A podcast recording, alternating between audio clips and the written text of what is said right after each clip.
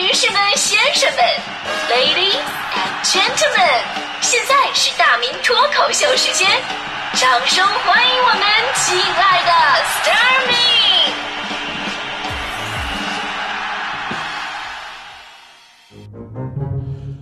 欢迎各位来到今天的大明脱口秀，我是大明。呃，前两天呢，各个学校都开始了自己的期末考试，这很多听众朋友啊，也是通过咱们的节目为自己的孩子送上了祝福啊，希望说，哎，大明啊，这祝孩子们能够考出一个好成绩。虽然我个人也非常希望如此，但是你说一个学渣送出的考试祝福能有多大说服力，那就不好说了，对吧？就我当年期末考试呢，就一直有个疑惑，我一直有疑惑，我一直怀疑我们老师是故意跟我作对的。为什么呢？因为我不明白，为什么他们每次出题都能巧妙的避开我脑海当中所有的知识点。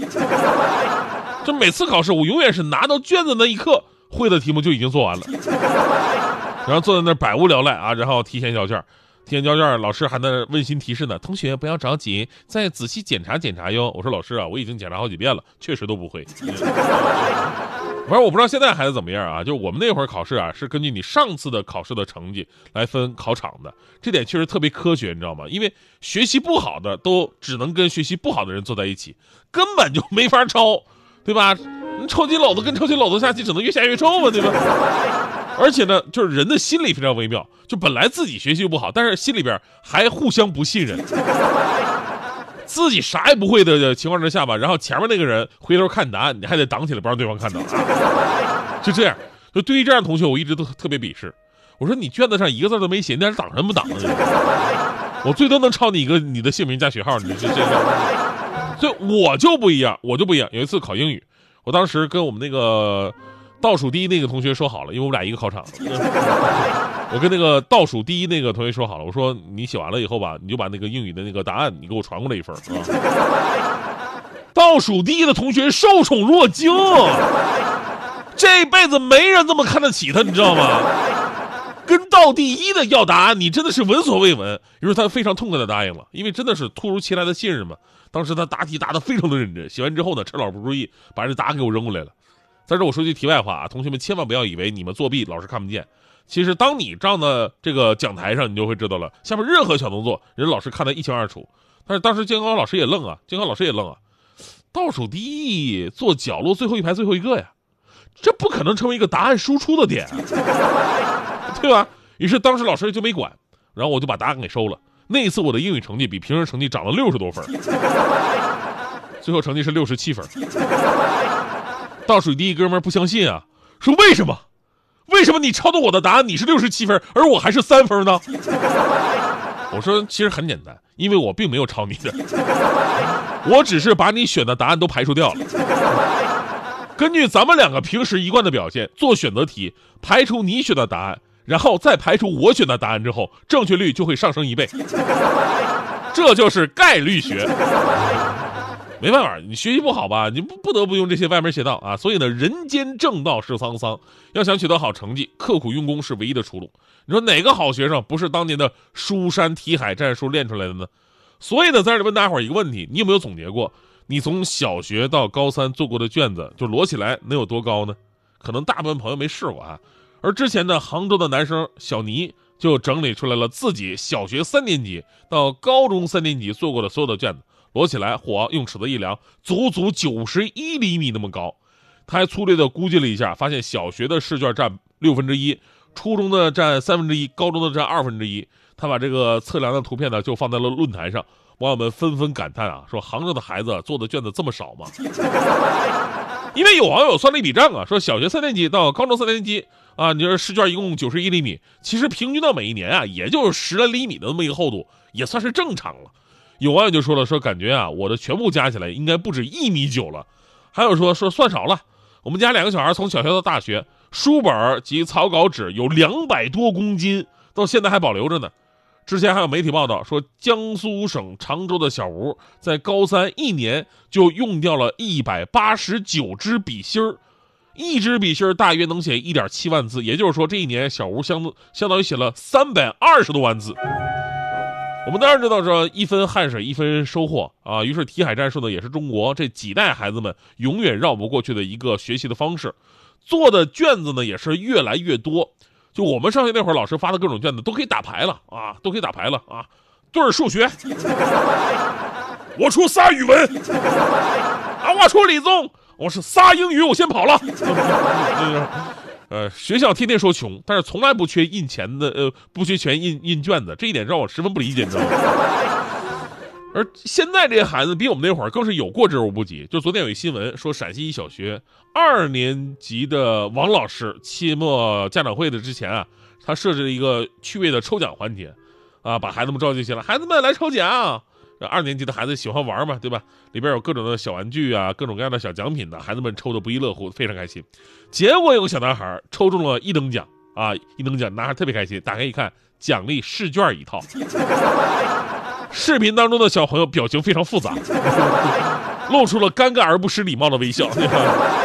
这个相当于什么？就相当于你婚礼参加婚礼现场抽奖，你好不容易中奖了，结果一看罚酒三杯。多做题我们都知道肯定是有用的啊，肯定是有用的。但是咱们说中国教育已经发展这么多年了，除了简单粗暴的题海越做越多之外，能不能多一些技术含量的，多一些典型题的那些涉猎呢？对吧？科学的分布呢？昨天。还有一条新闻值得大家伙特别的关注，这不就临近期末吗？湖南有一位六年级的小学生开始了疯狂的刷题模式。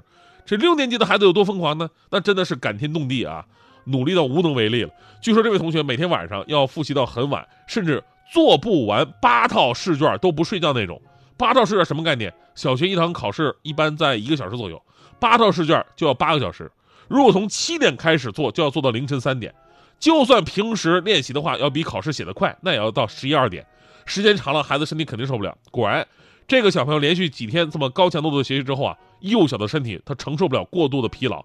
第二天早上醒来之后呢，嘴里开始胡言乱语，嘴里不停的念叨：“来呀，吃鸡呀！” 这这什么情况啊？这是什么大大吉大利啊？这是！把孩子送医院了，结果一检查是自身免疫性脑炎。呃，主要表现的就是精神行为异常、记忆障碍、手脚无力、说话障碍等等症状。它是一种脑部神经疾病，对人的影响还是比较大，而且伤害是不可逆的。所以这个事儿吧，呃，也给家长朋友们敲响了警钟。说现在孩子真的是学习压力本来就大，家长不要只关心孩子们的成绩，毕竟孩子的身心健康这永远是最重要的，对吧？虽然我们说刚才那个脑炎啊，它只是个个案，不能一概而论，但是有个一贯的现象是什么呢？就是孩子们越来越累了。我们总是在说减负，哈哈我们总是在说减负，但事实是什么呢？不仅孩子，现在减负减着减着，连家长的负担都起来了。我们以前吧读书教辅材料跟现在不可同日而语，各种各样的练习试卷层出不穷。北有海淀考王，南有黄冈题霸。有一次同事给孩子买书，一起买了两本，我凑过去看，买什么书？一本叫做《走出题海之路》，哦，这个非常高大上。另外一本叫做《题海》，那你到底想不想走出去？我觉得。而且以前家长啊，他只负责说把你看着你把作业写完就得了。现在家长相当于小半个老师，不仅要辅导，还要帮着批改。据微信朋友圈不完全统计，目前最伤害家庭关系的事儿，莫过于辅导孩子写作业。不仅伤害亲子关系，还严重的损害夫妻关系。半数以上的家长在辅导作业的时候，会认为孩子的智力水平不如当年的自己，而绝大多数夫妻都是认为这是对方的基因所导致的。所以减负啊，不应该只是口号，而应该是从上而下去努力的一个大目标。它需要一个非常非常大的科学的一个统筹规划和一个习题的一个提升。呃，固然学习重要，但我们都知道，只有身心健康的人才能够真正的成为一个有用的人才。所以呢，你的卷子摞起来有多高，是一件表面上可以炫耀，但是本质上还是挺悲伤的事儿。包括之前我的搭档啊，黄欢同学啊，黄欢还跟我说呢。说他以前学习特别好，工科女嘛，说自己啊自己看过的书摞起来比他还高呢。我说那也没多高啊。黄欢当时就生气了，跳起来打了我一拳。到现在我膝盖还疼呢，我跟你说。我听到我的呼吸在说要尽全力，为人生种种经历留下美好回忆。我感谢每次风雨。给我更多鼓励，让我领悟生命真正意义。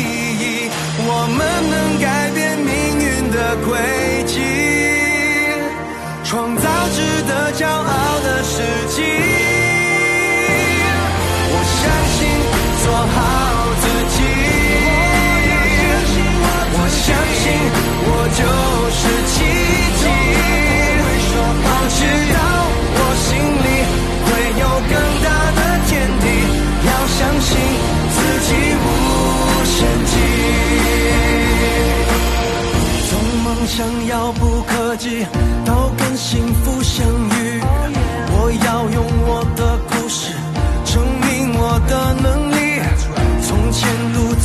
下去，到风光更美丽，让我激发自己无限潜